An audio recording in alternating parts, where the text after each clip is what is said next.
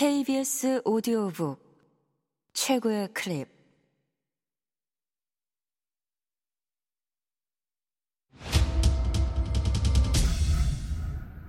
KBS 오디오북.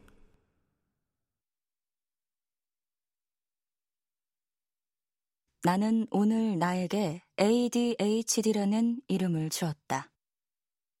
신지수 지음. 성우 유인선 읽음 1장 임상심리학자 몰래 ADHD 검사를 시행하다. 나는 임상심리학자다. 대학병원에서 수련과정을 마치고 한국 임상심리학회에서 주관하는 임상심리 전문가 자격을 취득했다. 현재 정신과 병원에서 일하고 있다. 임상심리학자가 하는 일은 면담과 심리검사를 통해 정신건강에 문제를 겪는 환자의 정신병적 증상이나 이상행동을 비롯해 인지능력, 정서, 성격 등을 평가 및 진단하고 치료하는 것이다.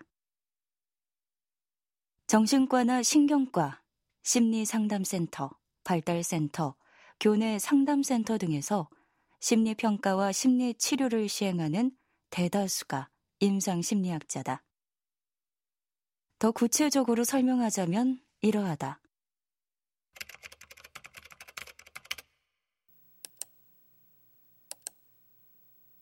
인터넷을 둘러보던 김보람 씨는 우연히 ADHD 진단 기준을 읽고 자기 이야기처럼 느꼈다. 놀란 마음에 부랴부랴 동네 정신과를 찾았다. 의사에게 자신이 경험한 ADHD 증상들을 설명하고 불편을 호소했다. 보람 씨의 이야기를 들은 의사는 당장 진단을 내리기에 모호한 부분이 있다고 판단한다.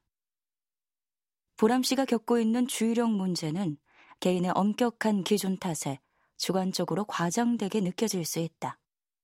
또는 기질적으로 불안감이 높다 보니 집중하면 할수록 걱정거리가 떠올라 주의력에 문제가 발생하는 가능성도 배제할 수 없다.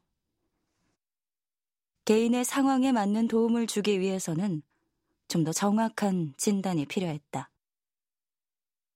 어쩌면 ADHD 진단에는 의심의 여지가 없지만 그 밖에 정신건강상 다른 문제가 있을지 어떤 치료가 필요한지 살펴봐야 하는지도 모른다.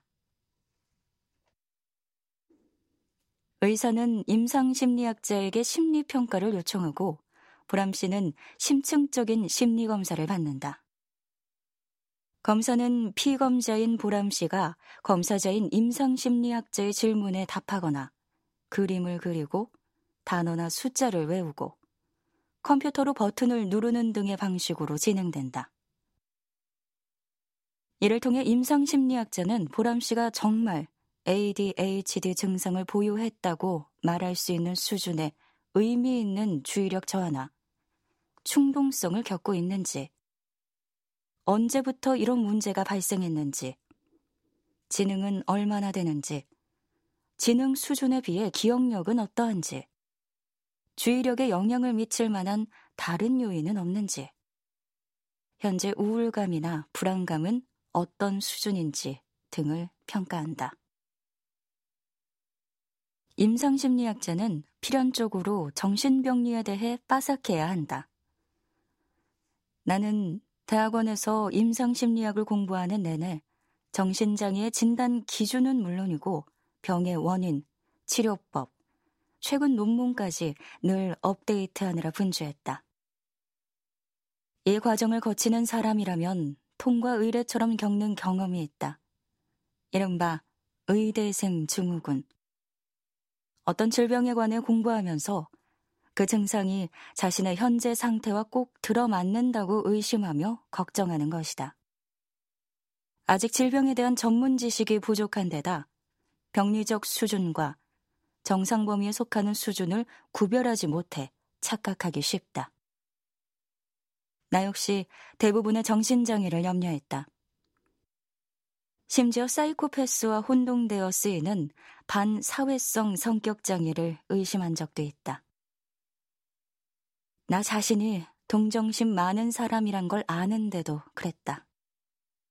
그 와중에 결코 의심하지 못했던 장애가 있었으니 ADHD가 바로 그것이었다. 우리말로 하면 주의력 결핍 및 과잉 행동 충동성 장애. 그동안 나는 ADHD 환자들의 심리평가 보고서에 다음 한 장의 문구를 빈번하게 써왔다. 진단적 인상 및 체언, Attention Deficit, Hyperactivity Disorder, ADHD가 시사됨. 이에 약물 치료와 더불어 적응을 높일 수 있는 심리 상담이 도움되겠음. 이 문구가 내게도 적용되는지 정말 몰랐다.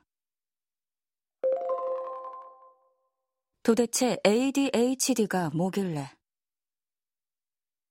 ADHD는 말 그대로 주의력 결핍의 문제, 과잉 행동이나 충동성의 문제, 또는 이 모든 문제가 혼합되어 나타나는 장애이다. 전형적으로 초기 발달 단계인 학령기인 만 6세에서 12세 이전에 발현되기 시작하는 유병률이 높은 만성 소아질환 중 하나다.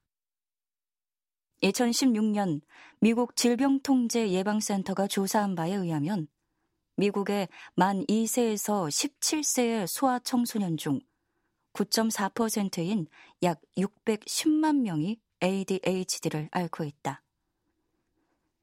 이제는 많은 사람이 ADHD를 잘 알고 있다고 하지만 실상은 그렇지 않다.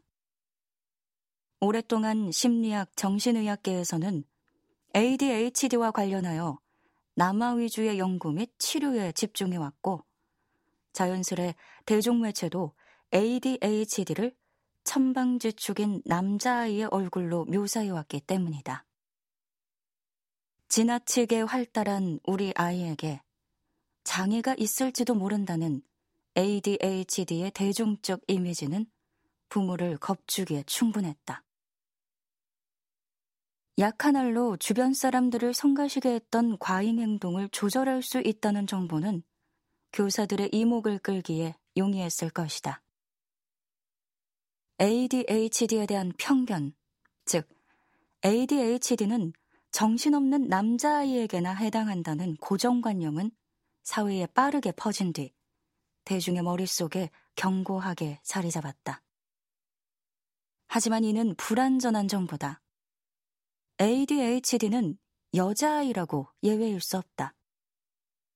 지금도 여자아이들의 진단율은 꾸준히 늘고 있다. 그뿐만 아니라 아동기에 진단을 받은 사람들 중 85%가량은 ADHD의 일부 증상들이 성인이 되어서도 지속된다는 사실이 밝혀졌고, 성인 ADHD 유병률은 8.2%로 나타났다. 이 글을 읽는 우리 중에도 아직 진단받지 못한 여성이 많을지도 모른다. 누군가는 주관적인 의심에 확신을 더하고 싶은 마음으로 이 책을 집어든 것일 수도 있다. 도대체 ADHD란 무엇일까? 상세한 증상을 알고 싶은 이들을 위해 간단한 체크리스트를 준비했다. 아래 제시한 문항은 임상 현장에서 실제로 사용되는 자기보고식 체크리스트로 ADHD 선별 과정에서 제공된다. ADHD 증상을 예측하는 문항들로 구성되어 있으며 각 증상이 나타나는 빈도 중 자신의 상태와 가장 유사한 것을 골라 체크하면 된다. 음영으로 처리된 칸에 4회 이상 체크했다면 전문가의 심층적인 면담 및 평가가 필요할 수 있다. 이 여섯 항목으로 진단 여부가 결정되는 것이 결코 아니므로 정확한 진단은 전문가에 의해서만 내려질 수 있다. ADHD 자기보고식 체크리스트. 지난 6개월 동안 다음의 문제를 겪은 적이 있는가? 1. 해야 할 일을 잊거나 친구와의 약속을 깜빡해 난감했던 적이 있는가? 2. 일의 순서가 명확한 일을 진행할 때 어려움을 느낀 적이 있는가? 3. 일의 어려운 부분을 잘 해결한 뒤에 그 일을 끝맺지 못한 적이 있는가? 4. 성가신 일을 미루거나 피한 적이 있는가? 5.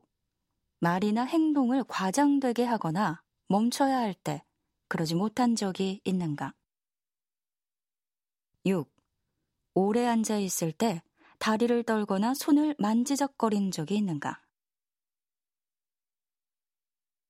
누구나 조금씩은 체크리스트에서 이야기하는 증상과 비슷한 측면을 지닐 수 있다. 다만, 나를 구성하는 무수한 차원이 있다는 것을 감안하더라도 이 증상들이 자신을 얼마만큼 잘 설명하는지는 스스로가 잘 알 것이다.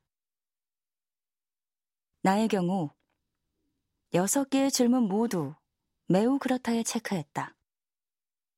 질문을 평서문으로 바꾸고 그대로 자기소개서를 제출해도 무리가 없을 정도다.